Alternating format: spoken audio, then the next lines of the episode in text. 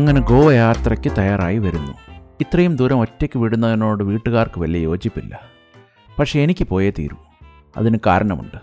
ഞാൻ പറഞ്ഞതുപോലെ എന്നോട് എഴുതാമോ എന്ന് ചോദിച്ച് ആദ്യം എഴുതിയ വാർത്തലേഖനം അത്രയ്ക്ക് ശരിയായിരുന്നു എനിക്ക് സംശയം. യു കെ ന്യൂസ് തന്ന ആദ്യത്തെ അവസരം ഞാൻ പാഴാക്കി എന്നെനിക്ക് തോന്നി.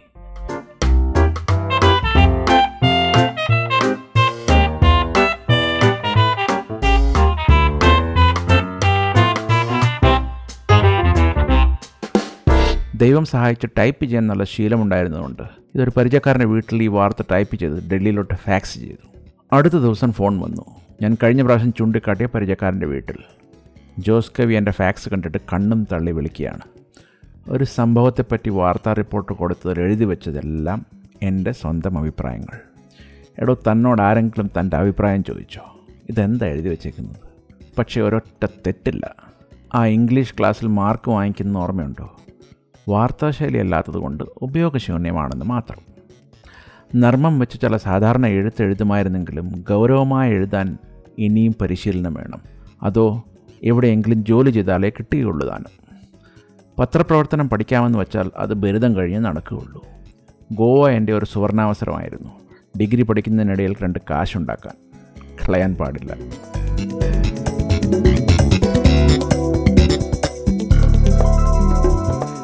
രാത്രി പതിനൊന്ന് മണിക്കാണ് ബസ്. ഒമ്പത് മണിക്ക് എത്തി.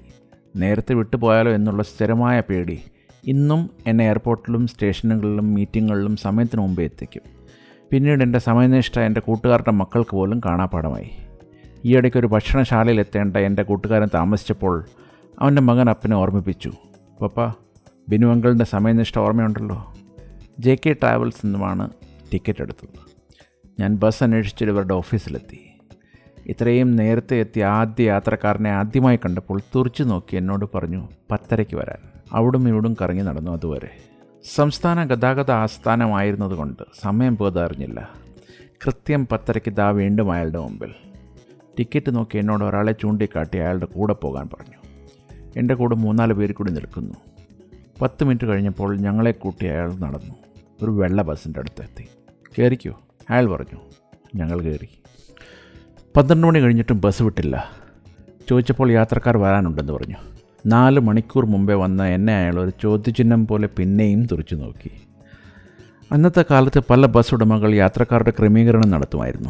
നിറയാത്ത ബസ്സിൽ നിന്നും പല ബസ്സിൽ അഡ്ജസ്റ്റ് ചെയ്ത് കൊടുക്കും. അതിനുവേണ്ടി ആ ഈ ബസ്. പന്ത്രണ്ടരയ്ക്ക് വിട്ടു. നല്ല ചൂടായിരുന്ന കാലം.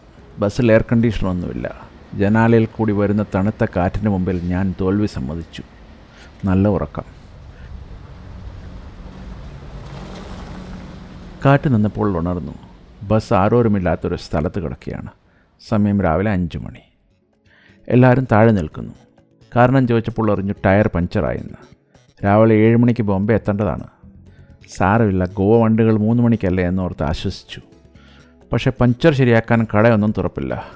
പല സഞ്ചാരത്തിനിടയിൽ കൂടെ കൂടെയായി റോഡിന്റെ രണ്ട് വശത്തും കേരള ടയേഴ്സ് കേരള ടയേഴ്സ് എന്ന് കണ്ടിരുന്ന എനിക്ക് ഇതാദ്യമായാണ് ഒരു കേരളീയന്റെ ആവശ്യം വന്നത്. അതും നടു റോഡിൽ. ചോദിച്ചപ്പോൾ ബസ്സിന്റെ കിളി പറയുക രാവിലെ ഒമ്പത് മണിക്ക് കട തുറക്കൂ. അത് കഴിഞ്ഞ് തിരിക്കുമ്പോൾ ഒരു പത്ത് മണിയെങ്കിലും ആകും. ഇനിയും കുറേ ദൂരമുണ്ട്. ഒരു ചെറിയ പരിഭ്രാന്തി മനസ്സിൽ വരാതിരുന്നില്ല. ഒടുവിൽ പതിനൊന്ന് മണിക്കെല്ലാം ശരിയാക്കി യാത്ര പുനരാരംഭിച്ചു. ദാദർ എത്തിയപ്പോൾ വൈകിട്ട് അഞ്ച് മണി. ദാദർ ഗോവ എന്നെഴുതി വെച്ച എല്ലാ മാടക്കടയിലും തിരക്കി ഗോവയ്ക്ക് പോകാനൊരു ബസ്. എല്ലാ ബസ്സും പോയി. ഇനി നാളെ വൈകിട്ട് മൂന്ന് മണിക്ക്. എന്ത് ചെയ്യുമെന്നറിയാതെ അമ്പരന്ന് നിന്നു. ഒരു നാരങ്ങ വെള്ളം കുടിച്ച് ദാഹം തീർത്തു. വീട്ടിൽ അറിയിച്ചാൽ വിളക്കാൻ തേച്ചത് പാണ്ടായി മാറും. പെരുവഴിയിലായി അന്ന് രാത്രി. അടുത്ത ദിവസം ഗോവയിൽ സെമിനാർ തുടങ്ങുന്നു. വീട്ടിൽ നിന്ന് തിരിക്കുകയും ചെയ്തു ഗോവയിലെത്തിയുമില്ല ഒരു വിവരം ആർക്കുമില്ല താനും. ദാദർ സ്റ്റേഷനിലോട്ട് വെച്ചു പിടിച്ചു. ഹോട്ടൽ മുറികൾ എടുക്കാൻ എന്റെ കയ്യിൽ കാശ് തികയില്ല. അതിനുള്ള തയ്യാറെടുപ്പോടല്ല വന്നത്. ഇതുവരെ ഒരു ഹോട്ടൽ മുറിയിൽ ഒറ്റയ്ക്ക് താമസിച്ചിട്ടുമില്ല. ദാദർ സ്റ്റേഷനാണോ ഒരു സൗകര്യമില്ലാത്ത സ്ഥലം? പക്ഷേ ബോംബെ സെൻട്രൽ സൗകര്യമുണ്ടെന്ന് എനിക്കറിയായിരുന്നു. വേനൽ അവധിക്കാലത്ത് നാട്ടിൽ പോകാൻ രാവിലെ ഇവിടെ എത്തുന്ന ഞങ്ങൾ. വൈകുന്നേരം മൂന്ന് മണിക്ക് തിരിക്കുന്ന ജയന്ത് ജനത എന്ന തീവണ്ടിയിലാണ് യാത്ര തിരിക്കുന്നത്. വെളുപ്പിന് തൊട്ട് മൂന്നര വരെ സെൻട്രൽ പല പ്രാവശ്യം സമയം കളഞ്ഞിട്ടുണ്ട്. ഒരു ലോക്കൽ പിടിച്ചു. സെൻട്രലെത്തി. രാത്രി എട്ട് മണി. ഒന്നും കഴിച്ചിട്ടില്ല. ആകെ വയറ്റിലുള്ളത് ഒരു നാരങ്ങ വെള്ളം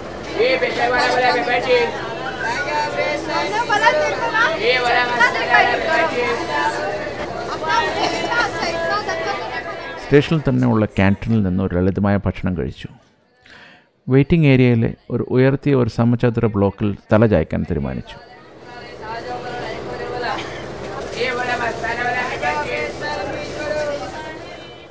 ഒരു ചെറിയ ബാഗാണ് അന്ന് കയ്യിലിരുന്നത്.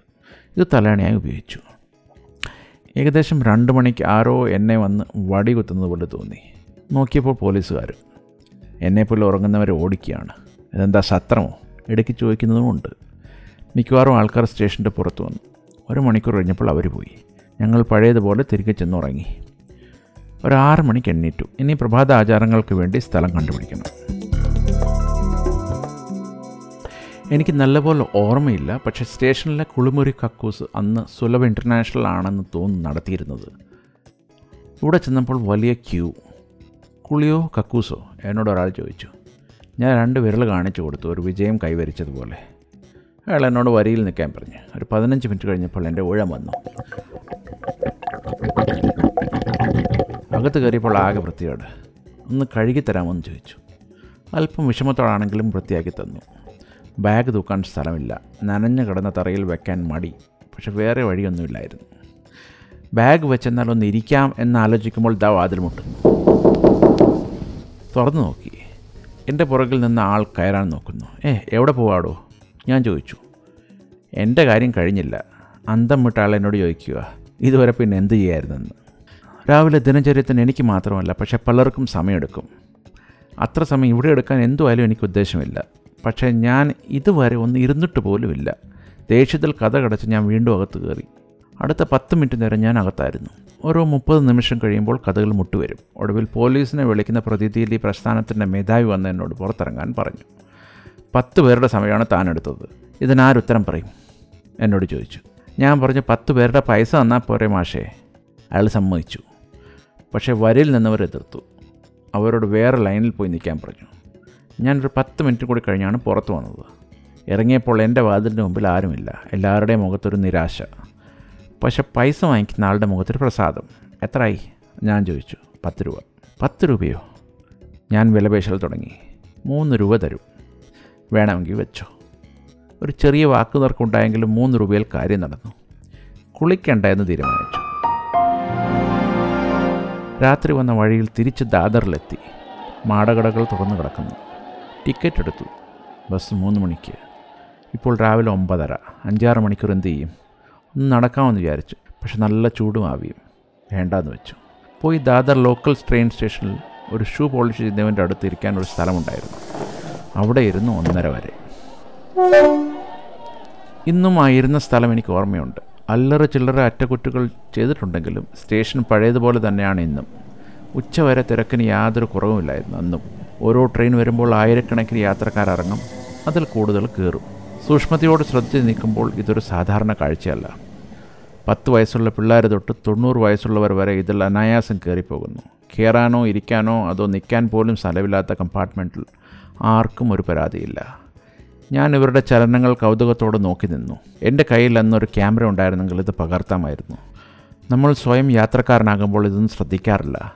പക്ഷേ ഒരു നഗരത്തിന്റെ ലൈഫ് ലൈൻ എന്ന് വിളിക്കുന്ന ഈ ഗതാഗതം കൃത്യതയോടെ അന്ന് നടന്നോ ഇന്നും നടക്കുന്നു. ഒരു കോവിഡ് ബാധയിൽ ഇന്നത് ജീവനില്ലാതെ കിടക്കുമ്പോൾ തോന്നിപ്പോകും.